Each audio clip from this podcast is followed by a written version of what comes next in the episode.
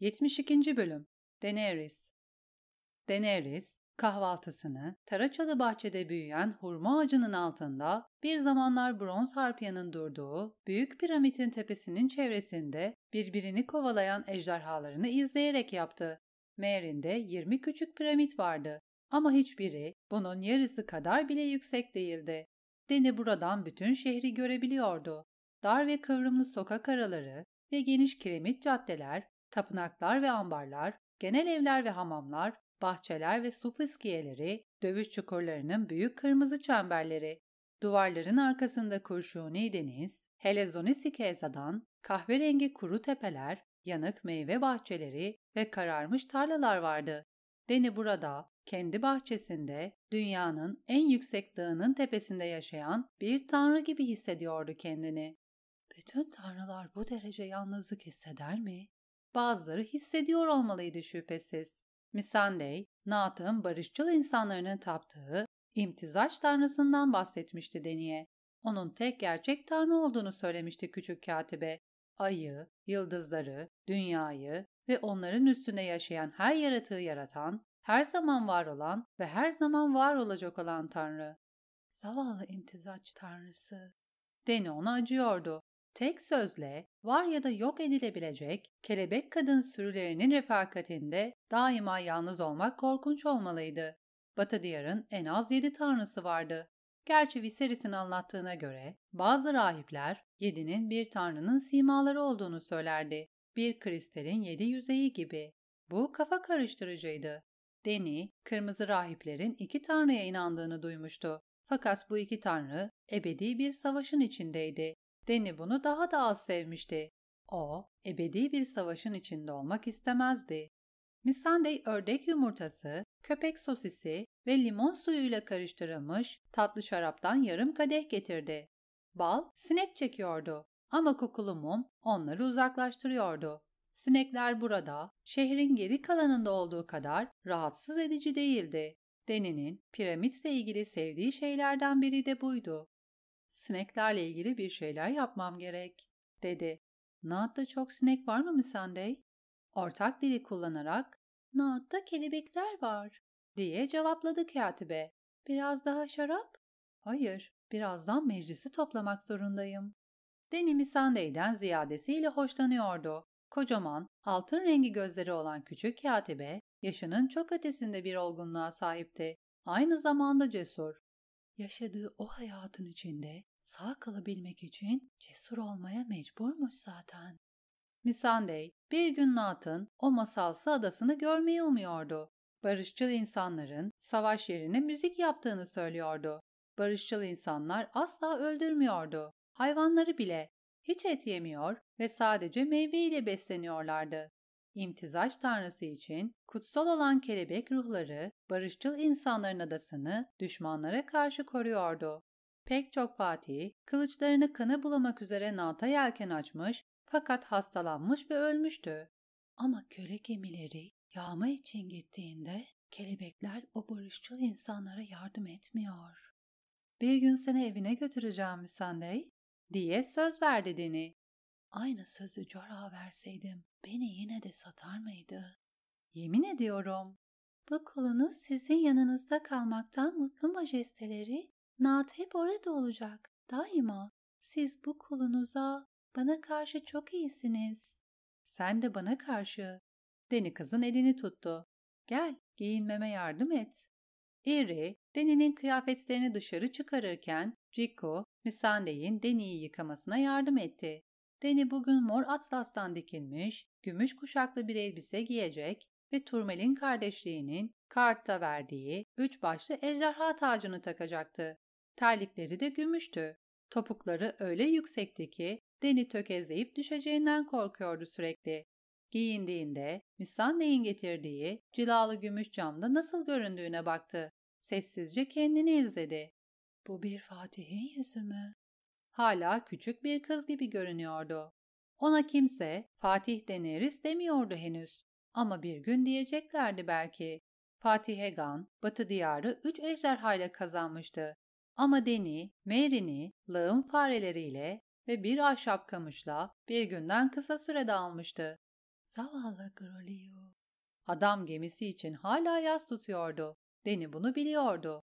Eğer bir savaş kadırgası başka bir gemiyi mahmuzlayabiliyorsa neden bir kapıyı mahmuzlayamasındı? Kaptanlarına gemileri karaya çıkarmalarını emrederken Deni'nin aklındaki fikir buydu. Gemilerin direkleri koçbaşı olarak kullanıldı. Azatlı köleler gövdeleri parçalara ayırıp tekerlekli kalkanlar, kaplumbağalar, mancınıklar ve merdivenler inşa etti. Paralı askerler her koç başına edepsiz bir isim taktı ve doğu kapısını yıkan Meraksis'in eski adıyla Muzip Joso ana direğiydi. Askerler direğe Joso'nun kamışı adını takmıştı. Mücadele kanlı ve öfkeli bir şekilde günün büyük bölümünde sürmüş, gecenin geç vakitlerine kadar devam etmişti. Sonunda ahşap çatırdamaya başlamış ve Meraksis'in gülen bir soytarı yüzü şeklindeki demir baş süsü kapıyı parçalamıştı. Deniz saldırıyı bizzat yönetmek istemişti ama bütün kumandanları bunun çılgınlık olacağını söylemişti. Kumandanları hiçbir konuda asla aynı fikirde olmazdı. Deni uzun bir örgü zırh giyerek gümüş atının sırtında oturmuş ve artçı kuvvetin yanında kalmıştı. Lakin müdafacıların meydan okuyan bağrışmaları, korku dolu çığlıklara dönüştüğünde Deni şehrin düşüşünü yarım fersah öteden duymuştu. Ejderhalar tam o anda bir ağızdan kükremiş ve geceyi alevlerle doldurmuştu. Köleler ayaklanıyor diye düşünmüştü Deni. Lağım farelerim onların zincirlerini kemirerek kopardı. Son direnişte lekesizler tarafından kırıldığında ve işgal tamamlandığında Deni şehre girmişti.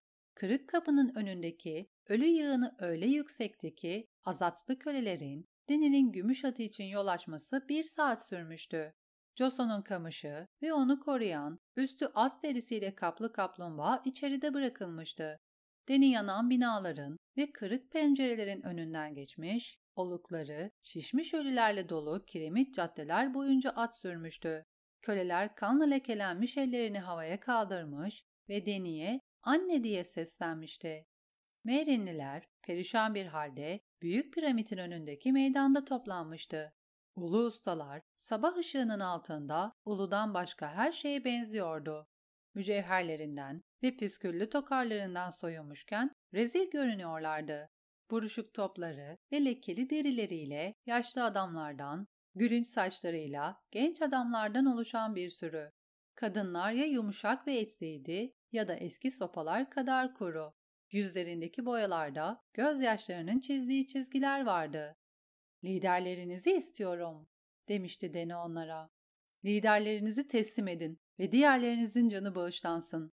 Kaç kişi? diye sormuştu yaşlı bir kadın ağlayarak. Canımızı bağışlamanız için kaç kişi almanız gerek? 163 diye yanıtlamıştı Deni. Liderleri meydanın çevresindeki ahşap direklere çiviletmişti. Her adım bir sonrakini işaret ediyordu. Deni bu emri verdiğinde içindeki öfke şiddetli ve sıcaktı. Deni kendini intikam alan bir ejderha gibi hissediyordu.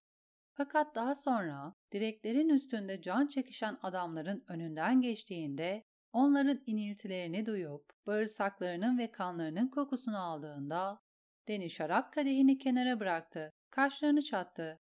Bu adildi, adil. Bunu çocuklar için yaptım. Deni'nin kabul salonu bir alt kattaydı. Duvarları mor mermerlerle kaplı, yüksek tavanlı, yankılı bir oda. Bütün görkemine rağmen soğuk bir yerde. Deni ilk geldiğinde odada bir taht vardı. Altın yaldızlı ahşaptan vahşi bir harpiye şeklinde oyulmuş, olağanüstü bir şey. Deni tahta uzun uzun bakmış ve parçalanıp yakılmasını emretmişti. Harpiyanın kucağında oturmayacağım, demişti adamlarına. Taht yerine basit bir abonos sıraya oturmuştu. Sıra işe yaramıştı ama Deni, Merinlilerin bunun bir kraliçeye uygun olmadığıyla ilgili mırıldandığını duymuştu. Kan süvarileri Deni'yi bekliyordu. Ölü adamların altınlarını ve mücevherlerini takmışlardı. Yağlanmış saç örgülerindeki gümüş çanlar çınlıyordu. Merin, insanın hayal edemeyeceği kadar zengindi. Deni'nin paralı askerleri bile doymuş gibi görünüyordu. En azından şimdilik. Odanın karşı tarafında duran gri solucan, lekesizlerin sade üniformasını giymişti. Dikenli miğferini kolunun altına almıştı. En azından bu adamlara güvenebilirdi Deni ya da öyle olmasını umuyordu. Ve Esmer Benpulum, gri saçlarıyla, yıpranmış yüzüyle Deni'nin ejderhaları tarafından çok sevilen sağlam ben. Onun yanında duran altın pırıltılı Dario. Dario, Benpulum, gri solucan, Eerie, Jikku, Missandei. Deni onlara bakarken karşılaşacağı bir sonraki ihaneti içlerinden hangisinin gerçekleştireceğini merak etti. Ejderhanın üç başı var. Dünyada güvenebileceğim iki erkek var. Tabii onları bulabilirsem. O zaman yalnız olmayacağım. Dünyaya karşı üç kişi olacağız. Egan ve kız kardeşleri gibi. Gece göründüğü kadar sakin miydi gerçekten? diye sordu Deni. Öyleydi majesteleri, dedi Esmer ben. Deni bundan memnun olmuştu. Merin, yeni düşmüş bütün şehirler gibi vahşice talan edilmişti. Fakat şehir şimdi Deni'ye aitti ve o bu vahşete bir son vermeye kararlıydı. Katillerin asılmasına, yağmacıların tek elinin ve tecavüzcülerin erkeklik organlarının kesilmesine karar vermişti. Duvarlarda sekiz katil sallanıyordu. Lekesizler bir sepeti kanlı ellerle ve yumuşak kırmızı solucanlarla doldurmuştu. Ama Marin tekrar sakindi. Peki ne kadar zaman için? Tepesinde bir sinek vızıldadı. Deni rahatsız olmuş bir halde elini sallayıp kovdu. Ama hayvan neredeyse aynı anda geri döndü. Bu şehirde çok sinek var. Esmer ben kahkaha attı. Bu sabah bir amın içinde sinekler vardı. Birini yuttum. Sinekler öyle adamın intikamıdır. Dario gülümsedi ve sakalının orta çatalını sıvazladı. Cesetler larva üretir. Larvalarda sinek. Öyleyse cesetlerden kurtulacağız. Meydandakilerden başlayarak. Gri solucan, bu işle ilgilenir misin? Kraliçe emir verir, bu kullar itaat eder. Küreklerin yanı sıra çuval da getirsen iyi edersin solucan, diye tavsiye verdi Esmer ben. Direklerdeki cesetler iyice bozuldu. Parça parça dökülüyorlar ve kurtçuk kaynı... Bunu biliyor, ben de öyle. Deni, Astapor'daki ceza meydanını gördüğünde hissettiği dehşeti hatırladı. Ben de en az o kadar muazzam bir dehşet yarattım. Ama bunu kesinlikle hak etmişlerdi. Adalet, acımasız da olsa adalettir.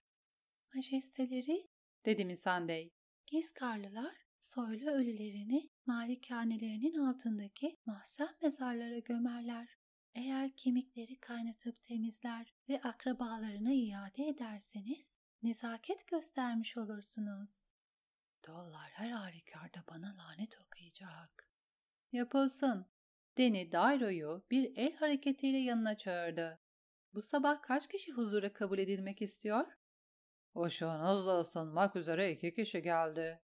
Dario, Mary'inde yepyeni bir gardırop edinmişti ve üç çatallı sakallarıyla bukleli saçlarını gardırobuna uygun olarak koyu, parlak bir mora boyamıştı. Bu yüzden gözleri de neredeyse mor görünüyordu. Adam kayıp bir Valeyralıydı sanki. Gece vakti çivit yıldızla geldiler. Kartın açıklarından bir ticaret kadırgası. Köle gemisi demek istiyorsun. Deni kaşlarını çattı. Kim bu adamlar? Yıldız'ın kaptanı ve Astapor adına konuştuğunu iddia eden bir adam. Önce elçiyi göreceğim. Elçinin boynuna sıra sıra inci ve eğrilmiş altın takan gelincik suratlı bir adam olduğu anlaşıldı. İlahimiz diye inledi adam. Benim adım Gale. Astapor kralı Kilian'dan ejderhaların anasına selamlar getirdim. Muhteşem Kilian'dan. Deni gerildi. Astapor'un yönetimini bir konseye bırakmıştım. Bir şifacı, bir hoca ve bir rahip. İlahimiz, o sinsi sefiller sizin güveninize ihanet etti. İyi ustaları iktidara, insanları da zincirlere iade etmek üzere komplo kurdukları anlaşıldı. Muhteşem Kulian bu komployu ortaya çıkardı ve onların kafalarını bir satırla kesti. Astapor'un minnettar insanları Kulian'ı bu yiğitliğinden ötürü taşlandırdı. Soylu Gale, dedi Misandey Astapor lehçesiyle. Bu Kulian bir zamanlar Gras'ta Elhor'un sahip olduğu aynı Kliyan mı? Missandei'nin sesinde art niyet yoktu. Fakat bu sorunun elçiyi rahatsız ettiği aşikardı. Aynı diye kabul etti adam. Büyük bir adam. Missandei, Deni'nin kulağına eğildi. Gras'tanın mutfağında kasaptı diye fısıldadı. Bir domuzu Astapor'daki bütün adamlardan daha hızlı doğrayabildiği söylenir. Astapor'a bir kasap kral verdim. Deni kendini hasta hissediyordu ama bunu elçiye belli etmemesi gerektiğini biliyordu. Kral Kria'nın iyi ve akıllıca hüküm sürmesi için dua edeceğim. Benden ne istiyor? Gale ağzını ovuşturdu. Belki de özel olarak konuşmalıyız majesteleri. Kumandanlarımdan bir gizlim yoktur. Nasıl isterseniz. Muhteşem Kleon, ejderhaların anasına bağlılığını beyan etmemi emretti. Sizin düşmanlarınız onun düşmanlarıdır. O düşmanların başında Yünkai'nin bilgi ustaları geliyor. Kral Kleon, Astapor ile Merin arasında Yünkai'ye karşı bir misak öneriyor. Kölelerini serbest bıraktıkları takdirde Yünkai'ye hiçbir zarar gelmeyeceğine dair söz verdim, dedi Deni. O Yünkaili köpeklere güvenilmez ilahimiz. Şu anda bile size karşı komplo kuruyorlar. Topladıkları yeni askerleri şehir duvarlarının dışında talim yaparken görmek mümkün. Savaş gemileri inşa ediyorlar. Batı'da Yenigise ve Volantis'e elçiler gönderdiler. İttifak kurmak ve paralı askerler tutmak üzere. Hatta sizin üstünüze bir kalasar salmak için ve İstotrak'a süvariler yolladılar.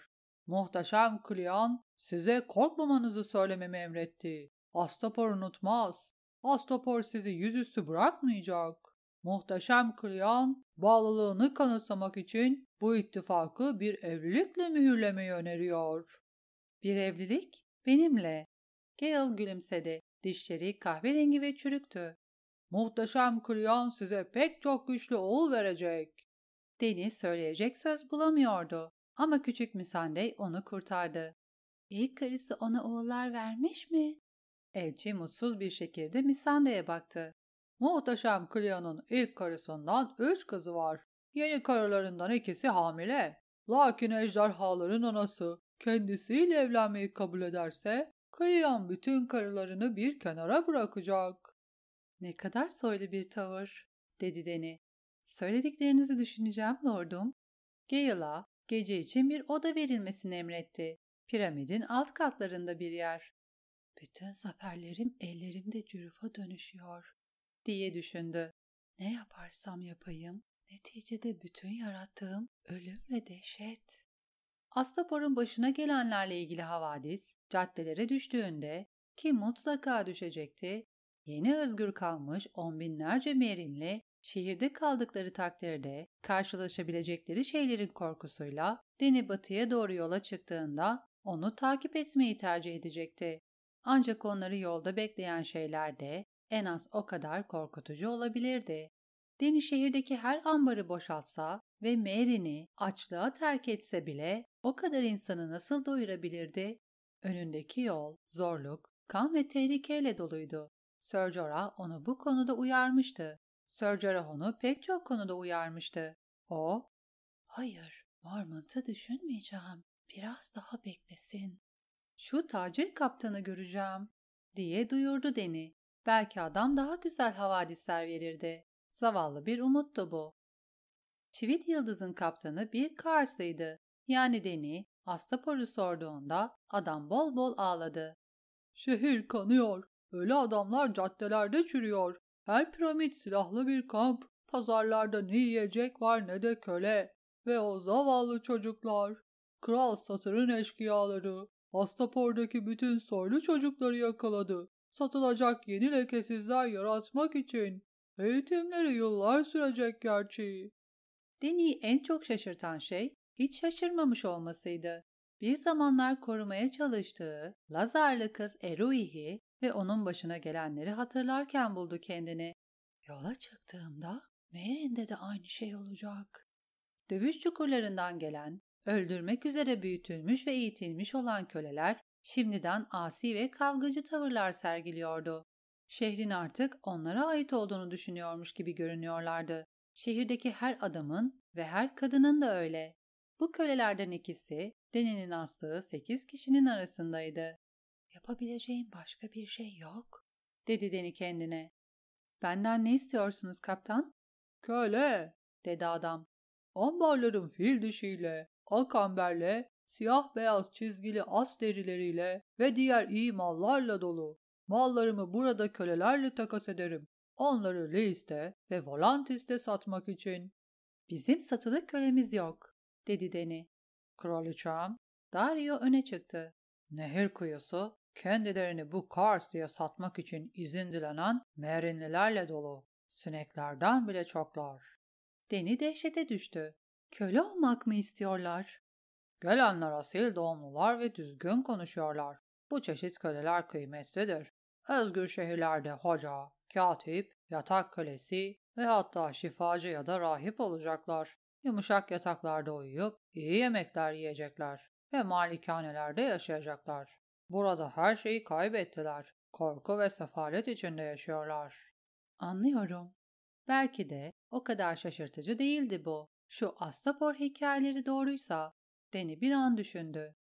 Kendini köle olarak satmak isteyen her adam bunu yapmakta özgürdür ya da kadın. Elini kaldırdı. Lakin çocuklarını satamazlar, adamlar da karılarını. Astapor'da köleler her el değiştirdiğinde şehir fiyatın onda birini alır, dedi Misandei Deni'ye.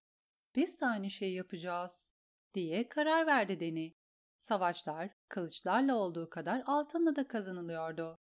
Onda biri altın ya da gümüş sikke olarak yahut fil dişi, Mary'nin safrana, karanfile veya at derisine ihtiyacı yok. Siz nasıl arzu ederseniz görkemli kraliçem, dedi Dario.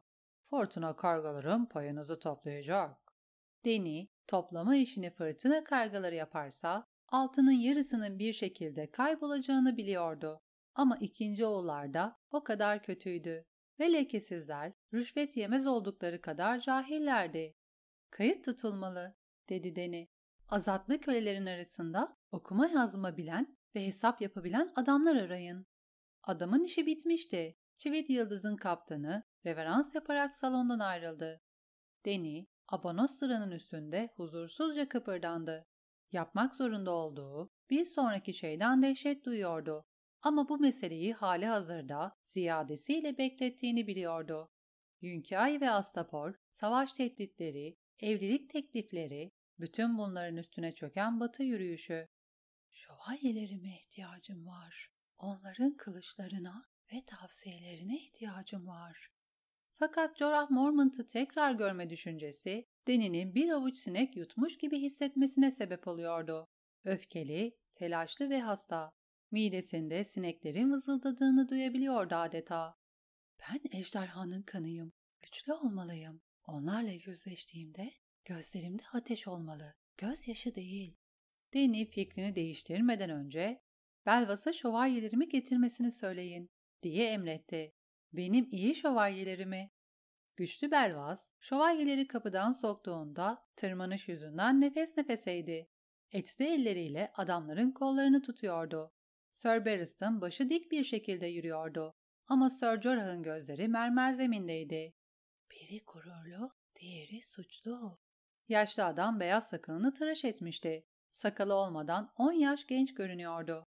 Ama Deni'nin kelleşmeye başlayan ayısı olduğundan daha yaşlı görünüyordu. Sıranın önünde durdular. Güçlü Belvas bir adım geri çekildi ve kollarını yara izleriyle dolu göğsünde birleştirip durdu. Sir Jorah boğazını temizledi. Kalesi. Deni onun sesini çok özlemişti ama sert olmak zorundaydı. Sessiz ol, ne zaman konuşacağını ben söyleyeceğim. Ayağa kalktı. Sizi lağımlara gönderdiğimde bir yanım sizi son kez görmüş olmayı umuyordu. Köle tacirlerinin pisliğinin içinde boğulmak, yalancılar için gayet uygun bir sonmuş gibi görünüyordu. Tanrıların sizin cezanızı vereceğini düşünmüştüm. Ama bana geri döndünüz. Benim batı diyarlı, yiğit şövalyelerim. Bir muhbir ve bir dönek. Abim olsa ikinizi de asardı. En azından Viserys asardı. Rhaegar ne yapardı bilmiyordu Deni. Bu şehri kazanmama yardım ettiğinizi kabul edeceğim. Sir Jorah'ın ağzı gerildi. Bu şehri sizin için biz kazandık. Biz lağım fareleri. Sessiz ol, dedi Deni tekrar. Ama adamın söylediğinde gerçeklik vardı. Joson'un kamışı ve diğer koçbaşları şehir kapısını döverken ve okçular duvarların üzerinden alevli oklar gönderirken Deni gece karanlığında nehir kıyısına 200 adam göndermişti. Limandaki gemi enkazlarını ateşe vermeleri için. Fakat bunun tek sebebi gerçek amaçlarını gizlemekti. Yanan gemiler duvarlardaki müdafacıların gözlerini çekerken birkaç yarı deli yüzücü lağım ağızlarını bulmuş ve paslı bir demir kafesi yerinden sökmüştü. Sir Jorah, Sir Barristan, güçlü Belvas ve 20 cesur aptal kahverengi suyun altına dalmış ve kiremit tünele çıkmıştı. Paralı askerlerden karışık bir grup, lekesizler ve azatlı köleler. Deni sadece ailesi olmayan adamların seçilmesini emretmişti ve tercihen koku alma duyusu olmayanların. Adamlar cesur oldukları kadar şanslılardı. Son yoğun yağmurun üstünden bir ay dönümü geçmişti ve lağımlardaki pislik sadece bacak boyundaydı. Meşaleler etraflarına sarılmış yağlı bezler sayesinde kuru kalmıştı. Yani adamların ışığı vardı. Azatlı kölelerden birkaçı büyük farelerden korkmuştu. Güçlü belvaz farelerden birini yakalayıp dişleriyle ikiye bölene kadar. Bir adam karanlık sulardan çıkan ve onu bacağından yakalayıp aşağı çeken dev bir beyaz kertenkele tarafından öldürülmüştü. Ama hayvanın yarattığı bir sonraki hafif dalga göründüğünde Sir Jorah kılıcını çekmiş ve canavarı doğramıştı. Adamlar birkaç kez yanlış dönüş yapmıştı. Ama yüzeyi bulduklarında güçlü belvas onları en yakın dövüş çukuruna götürmüştü. Orada birkaç nöbetçiyi gafil avlamış ve kölelerin zincirlerini kırmışlardı. Bir saat içinde Merin'deki dövüşçü kölelerin yarısı ayaklanmıştı. Bu şehri kazanmama yardım ettiniz, diye tekrar etti Deni inatla. Ve geçmişte bana iyi hizmet verdiniz. Sir Barristan beni Titan piçinden ve Kart'taki üzgün adamlardan kurtardı. Sir Jorah beni Weiss Dothrak'taki zehirciden ve Dragon'un kan süvarilerinden kurtardı. Güneşim ve yıldızım öldükten sonra. Ölmesini isteyen o kadar çok insan vardı ki deniz sayıyı karıştırıyordu bazen. Ama bana yalan söylediniz, beni kandırdınız, bana ihanet ettiniz. Sir Barristan'a döndü. Yıllarca babamı korudunuz. Üç dişli mızrakta ağabeyimin yanında dövüştünüz. Ama Miseris'i sürgünde yalnız bıraktınız ve işgalciye diz çöktünüz. Neden? Ve bana gerçekleri söyleyin. Bazı gerçekleri duyması zordur.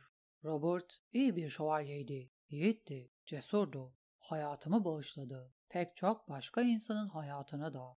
Prens Viserys bir çocuktu sadece. Hükmedecek yaşa gelmesine yıllar vardı ve beni bağışlayın kraliçem, lakin gerçekleri istediniz. Ağabeyiniz Viserys, küçük bir çocukken bile babasının oğlu gibi görünüyordu. Rhaegar'ın asla görünmediği şekilde. Babasının oğlu? Deni kaşlarını çattı.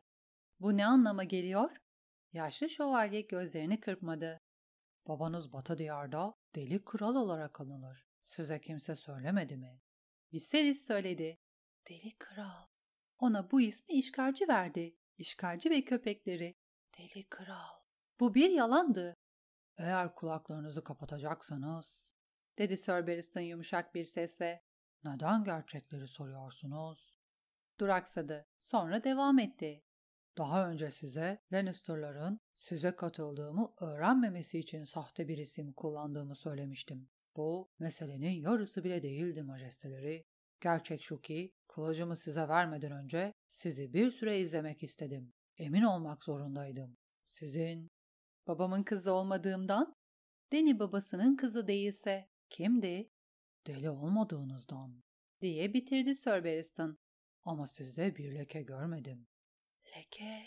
Deni'nin tüyleri diken dikendi. Size tarihten alıntılar yapacak bir üstad değilim ben majesteleri. Benim hayatım kılıçlardı, kitaplar değil. Ama Targaryenların daima deliliğin kıyısında dans ettiğini bütün çocuklar bilir. Babanız ilk değildi. Bir keresinde Kral Ceharis, deliliğin ve dehanın aynı sikkenin iki yüzü olduğunu söylemişti bana. Ne zaman bir Targaryen de olsa demişti, tanrılar sikkeyi havaya atar ve bütün dünya sikkenin yere nasıl düşeceğini görmek için nefesini tutar. J. Aris, bu yaşlı adam büyük babamı tanıyordu. Bu düşünce Deni'yi duraksattı. Batı Diyar hakkında bildiği şeylerin çoğu ağabeyinden geliyordu. Geri kalanlar da Sir Jorah'tan. Sir Barristan o ikisinin bildiklerinin toplamından fazlasını unutmuş olmalıydı. Bu adam bana nereden geldiğimi anlatabilir. Yani ben bir tanrının elindeki sikkeyim. Bunu mu diyorsunuz Sir? Hayır, diye yanıtladı Sir Barristan. siz Batı diyarın meşru veliahtısınız. Hayatımın sonuna kadar sizin sadık şövalyeniz olarak kalacağım. Beni tekrar kılıç taşımaya layık görürseniz, görmezseniz yaver olarak güçlü Belvas'a hizmet etmekten mutluluk duyarım. Ya sizin sadece benim soytarım olmaya layık olduğunuza karar verirsem? diye sordu Deni küçümseyerek. Ya da aşçım? Şeref duyarım majesteleri. dedi Selmi sakin bir asaletle.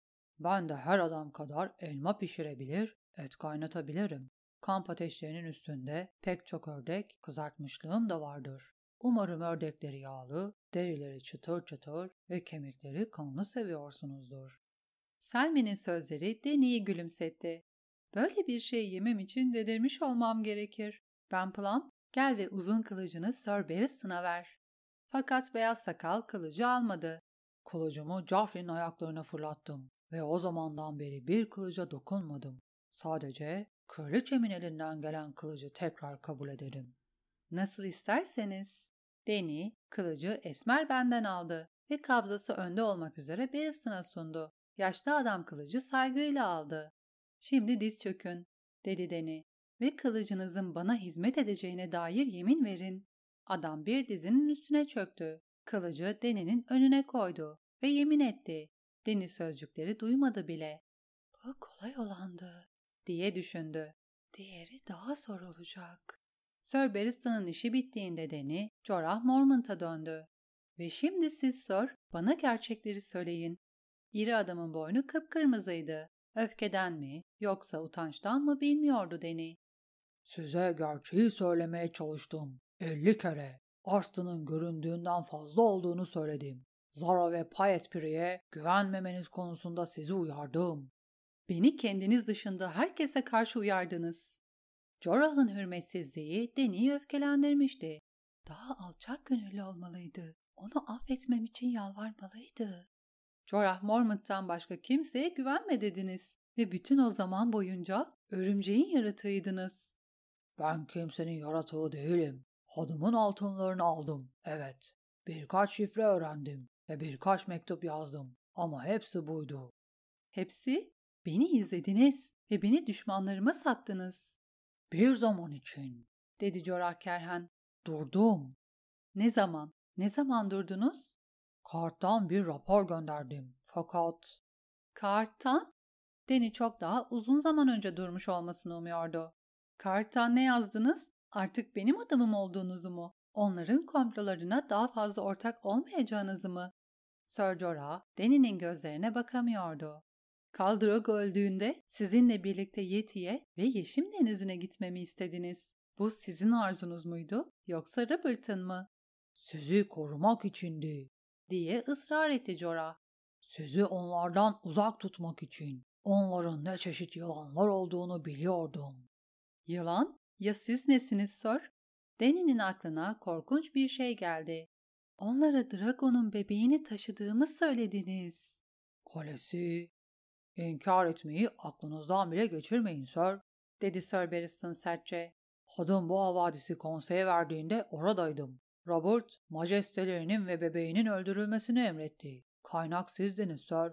Bir af karşılığında bu işi bizzat sizin yapabileceğiniz dahi konuşuldu. Yalan. Sir Jorah'ın yüzü kızardı. Ben asla. Daenerys, senin o zehirli şarabı içmeni engelleyen bendim. Evet ve şarabın zehirli olduğunu nereden biliyordun? Ben, ben şüphelendim. Kervan, Veris'ten bir mektup getirmişti. Hadım beni bazı girişimler olacağına dair uyarıyordu. Senin gözlenmeni istiyordu ama zarar görmeni arzu etmiyordu. Jorah diz çöktü. Onlara ben söylemeseydim bir başkası söyleyecekti. Bunu biliyorsun. Ben bana ihanet ettiğini biliyorum. Deni karnına dokundu. Oğlu Rhaegon'un gittiği yere. Bir zehircinin oğlumu öldürmeye çalıştığını biliyorum. Senin yüzünden. Ben bunu biliyorum. Hayır, hayır. Jorah kafasını salladı. Ben asla. Beni affet. Beni affetmek zorundasın. Zorundayım. Çok geçti artık. Jorah sözlerine af dilenerek başlamalıydı. Deni onu affetmeye niyetlenmişti ama yapamazdı. O şarap satıcısını adamdan geriye hiçbir şey kalmayana kadar atının arkasında sürüklemişti. O satıcıyı getiren adam da aynı şeyi hak etmiyor muydu? Bu Jorah, benim öfkeli ayım. Beni asla yarı yolda bırakmayan sağ kolum. Onsuz ölürüm ama... Seni affedemem, dedi Deni. Yapamam. Yaşlı adamı affettin. O bana adıyla ilgili yalan söyledi. Sen benim sırlarımı babamı öldüren ve ağabeyimin tahtını çalan adama sattın. Seni korudum. Senin için dövüştüm. Senin için öldürdüm. Beni öptün diye düşündü Deni. Bana ihanet ettin. Bir fare gibi lağımlara girdim. Senin için. Orada ölseydin daha iyi olurdu. Deni hiçbir şey söylemedi. Söylenecek bir şey yoktu. Daenerys, dedi Jorah. Seni sevdim. Ve işte oradaydı. Üç ihanet göreceksin. Biri kanda, biri altında, biri aşkta. Tanrıların hiçbir şeyi amaçsız yapmadığı söylenir. Mücadelede ölmedin. Tanrıların seninle işi bitmemiş olmalı. Ama benim bitti. Seni yanımda istemiyorum. Sürüldün sör. Kral topraklarındaki efendilerine git ve affını al eğer alabilirsen. Ya da Astapor'a git. Kasap kralın şövalyelere ihtiyacı vardır şüphesiz. Hayır. Jorah Deni'ye uzandı. Daenerys, lütfen beni dinle. Deni adamın elini itti. Bir daha asla bana dokunmaya ya da adımı ağzına almaya cüret etme. Eşyalarını toplayıp şehirden ayrılmak için şafağa kadar vaktin var. Şafaktan sonra Merin'de görülürsen güçlü belvasa kafanı koparttırırım. Yaparım. Buna inan. Jorah'a arkasını döndü. Etekleri dalgalandı. Onun yüzünü görmeye tahammül edemiyorum. Şu yalancıyı gözümün önünden çekin, diye emretti.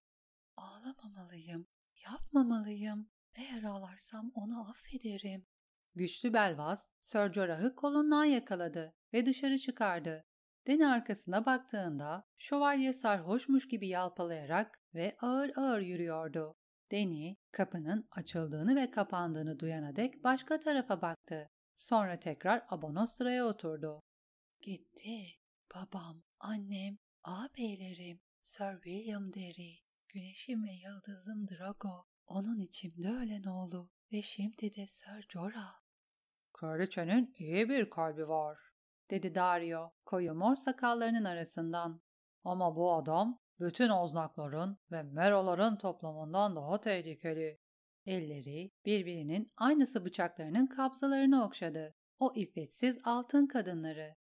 Kelimeleri söylemenize bile gerek yok ışığım. Sadece küçük bir baş hareketi yapın ve Daryanus size onun çirkin kafasını getirsin.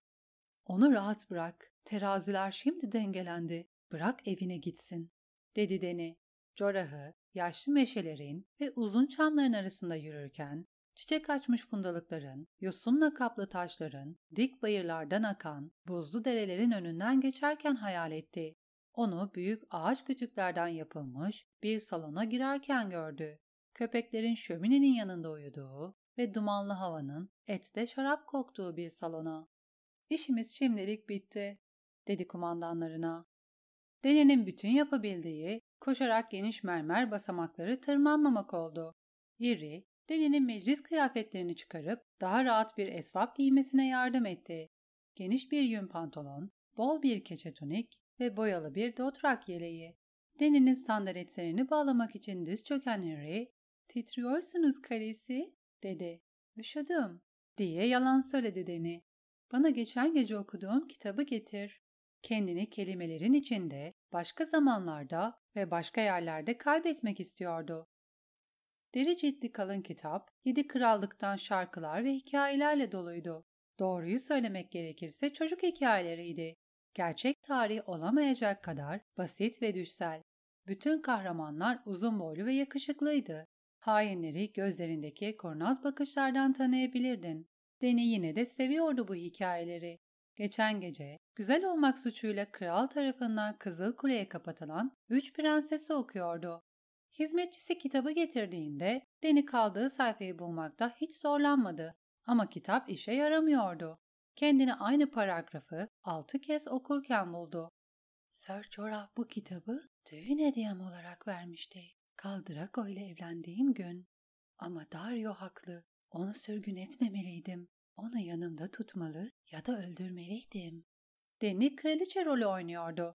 Ama bazen küçük ve korkak bir kız gibi hissediyordu hala. Viserys her zaman ne kadar aptal olduğumu söylerdi. O gerçekten deli miydi? Deni kitabı kapadı. İsterse hala Sir Jorah'ı çağırabilirdi ya da Dario'yu gönderip onu öldürtebilirdi. Deni bu seçeneklerden kaçtı ve terasa çıktı. Rhaegal havuzun orada, güneşin altındaki yeşil bronz buklelerin yanında uyuyordu. Dragon piramidin tepesine Deni'nin emriyle aşağı indirilen bronz harpiyanın eski yerine tünemişti. Deni'yi görünce kanatlarını açıp kükredi. Viserion ortalıkta değildi. Ama Deni balkon duvarına gidip gözleriyle ufku taradığında uzakta nehrin üzerinde salınan solgun kanatlar gördü. Avlanıyor. Her gün biraz daha cüretkar oluyorlar. Ama onların bu kadar uzağa uçtuğunu görmek Deni'yi hala tedirgin ediyordu. Majesteleri, Deni döndü ve Sir Barristan'ı gördü. Benden daha ne istiyorsunuz Sir? Canınızı bağışladım. Sizi hizmetime aldım. Şimdi bana biraz huzur verin.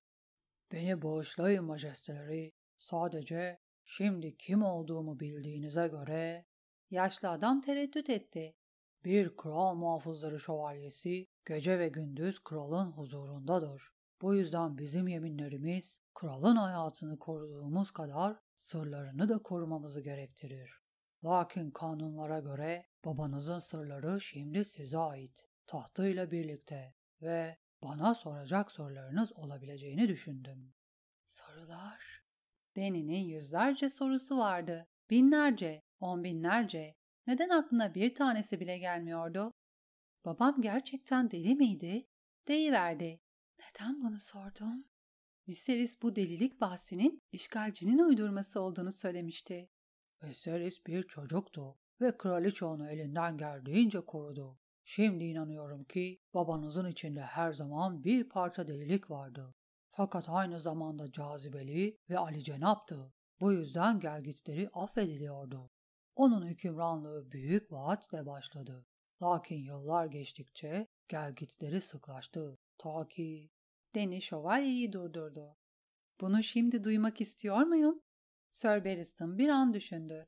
Sanırım hayır. Şimdi değil. Şimdi değil diye onayladı Deni. Bir gün, bir gün bana her şeyi anlatmalısınız. İyiyi ve kötüyü. Babam hakkında söylenecek birkaç iyi şey vardır, değil mi? Var majesteleri, onun ve ondan öncekilerin hakkında. Büyük babanız Ceharis ve onun ağabeyi. Onların babası Egan, anneniz ve Rhaegar. En çok da Rhaegar. Onu tanımış olmayı isterdim. Deni'nin sesi özlem doluydu. Onun sizi tanımış olmasını isterdim, dedi yaşlı şövalye. Hazır olduğunuzda her şeyi anlatacağım. Deni şövalyeyi yanağından öptü ve onu gönderdi. Hizmetçiler o akşam Deni'ye kuzu eti, kuru üzüm ve şaraba yatırılmış havuçla hazırlanmış salata ve üstünden bal damlayan çıtır çıtır sıcak ekmek getirdi. Deni hiçbirini yiyemedi. Rhaegar bu kadar bezgin oldu mu hiç? diye merak etti. Egan, fethinden sonra bu kadar bezgin miydi? Daha sonra uyku vakti geldiğinde Deni gemiden bu yana ilk kez yatağına iriye aldı. Fakat titreyerek rahatladığında ve parmaklarını hizmetçisinin gür siyah saçlarından geçirdiğinde bile ona sarılan kişinin Drago olduğunu hayal etti. Yalnız bir şekilde Drago'nun yüzü Dairo'nun yüzüne dönüşüp durdu. Dairo'yu istiyorsam söylemem yeter. Deni, bacakları Iri'nin bacaklarına dolanmış halde uzandı. Gözleri bugün neredeyse mor görünüyordu. O gece Deni'nin rüyaları karanlıktı ve yarı hatırlanan kabuslardan üç kez uyandı. Üçüncü seferden sonra tekrar uyuyamayacak kadar huzursuzdu. Eğimli pencerelerden akan ay ışığı mermer zemini gümüşe dönüştürüyordu. Açık teras kapılarından içeri serin bir esinti giriyordu. Erie huzurla Deni'nin yanında uyuyordu. Dudakları hafifçe aralanmıştı. İpek örtünün altından koyu kahverengi göğüs ucu görünüyordu. Deni bir an için baştan çıktı.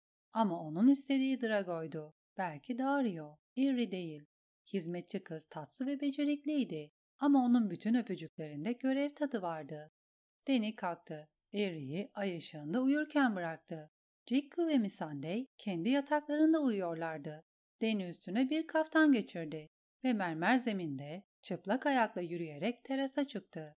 Hava serindi ama ayak parmaklarının arasına giren çimenleri hissetmeyi ve birbirine fısıldayan yaprakların sesini dinlemeyi seviyordu. Küçük banyo havuzunun yüzeyindeki rüzgar dalgaları birbirini kovalıyor ve ayın aksini titretip dans ettiriyordu. Alçak bir balkon duvarına yaslanıp şehri seyretti. Merin de uyuyordu. Daha güzel günlerin düşünde kaybolmuştu belki. Gece siyah bir battaniye misali caddeleri örtüyordu. Cesetleri ve onları yemek için lağımlardan gelen gri fareleri, iğneli sinek sürülerini gizliyordu. Devriyelerin nöbetlerini tuttuğu yerlerdeki uzak meşaleler kırmızı ve turuncu pırıldıyordu. Deni orada burada dar sokaklar boyunca kıpırdanarak ilerleyen solgun fener ışıltıları da görüyordu. Belki de fenerlerden biri Sir Jorah'tı. Atını ağır ağır kapıya doğru yürütüyordu. Elveda yaşlı ayı, elveda hain. Daenerys fırtınada doğandı o. Ateş geçirmez. Kalesi ve kraliçe, ejderhaların anası, büyücülerin katili, zincirleri kıran ve bu dünyada güvenebileceği tek kişi yoktu. Majesteleri? Missandei ayaklarını ahşap terlikleri bir geceliğe sarılmış halde Deni'nin yanında duruyordu. Uyandım ve gitmiş olduğunuzu gördüm.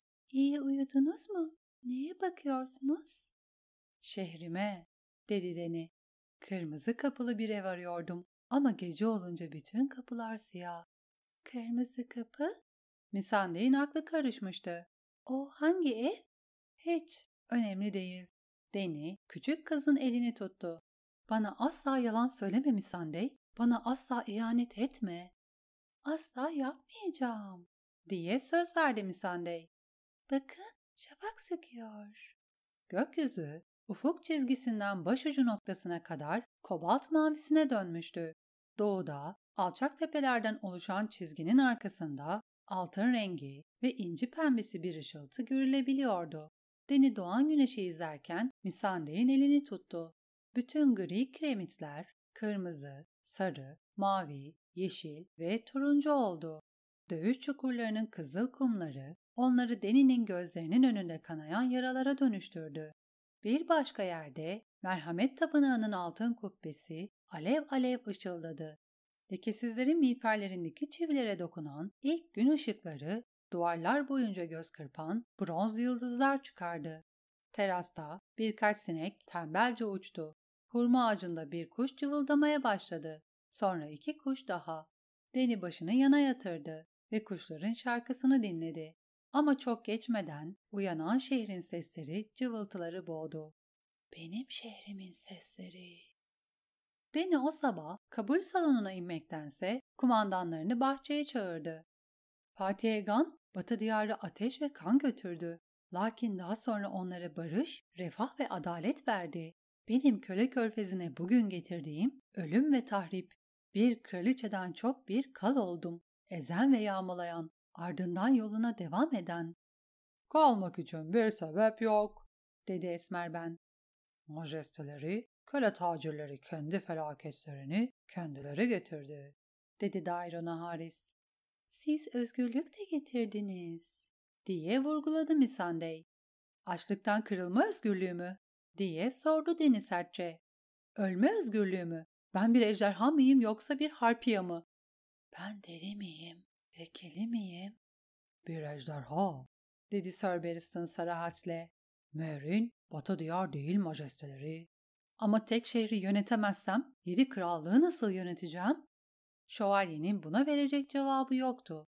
Çocuklarımın iyileşmek ve öğrenmek için zamana ihtiyacı var. Ejderhalarımın büyümek ve kanatlarını denemek için zamana ihtiyacı var. Ben de aynı şeye ihtiyaç duyuyorum. Bu şehrin Astapor gibi olmasına izin vermeyeceğim. Yünkahi'nin harpiyasının benim özgür bıraktıklarımı tekrar zincire vurmasına izin vermeyeceğim. Deni arkasına döndü ve adamlarının yüzüne baktı. Yürümeyeceğim. O halde ne yapacaksınız kalesi? diye sordu Recaro. Kalacağım, dedi Deni. Yöneteceğim ve bir kraliçe olacağım. 72. bölümün sonu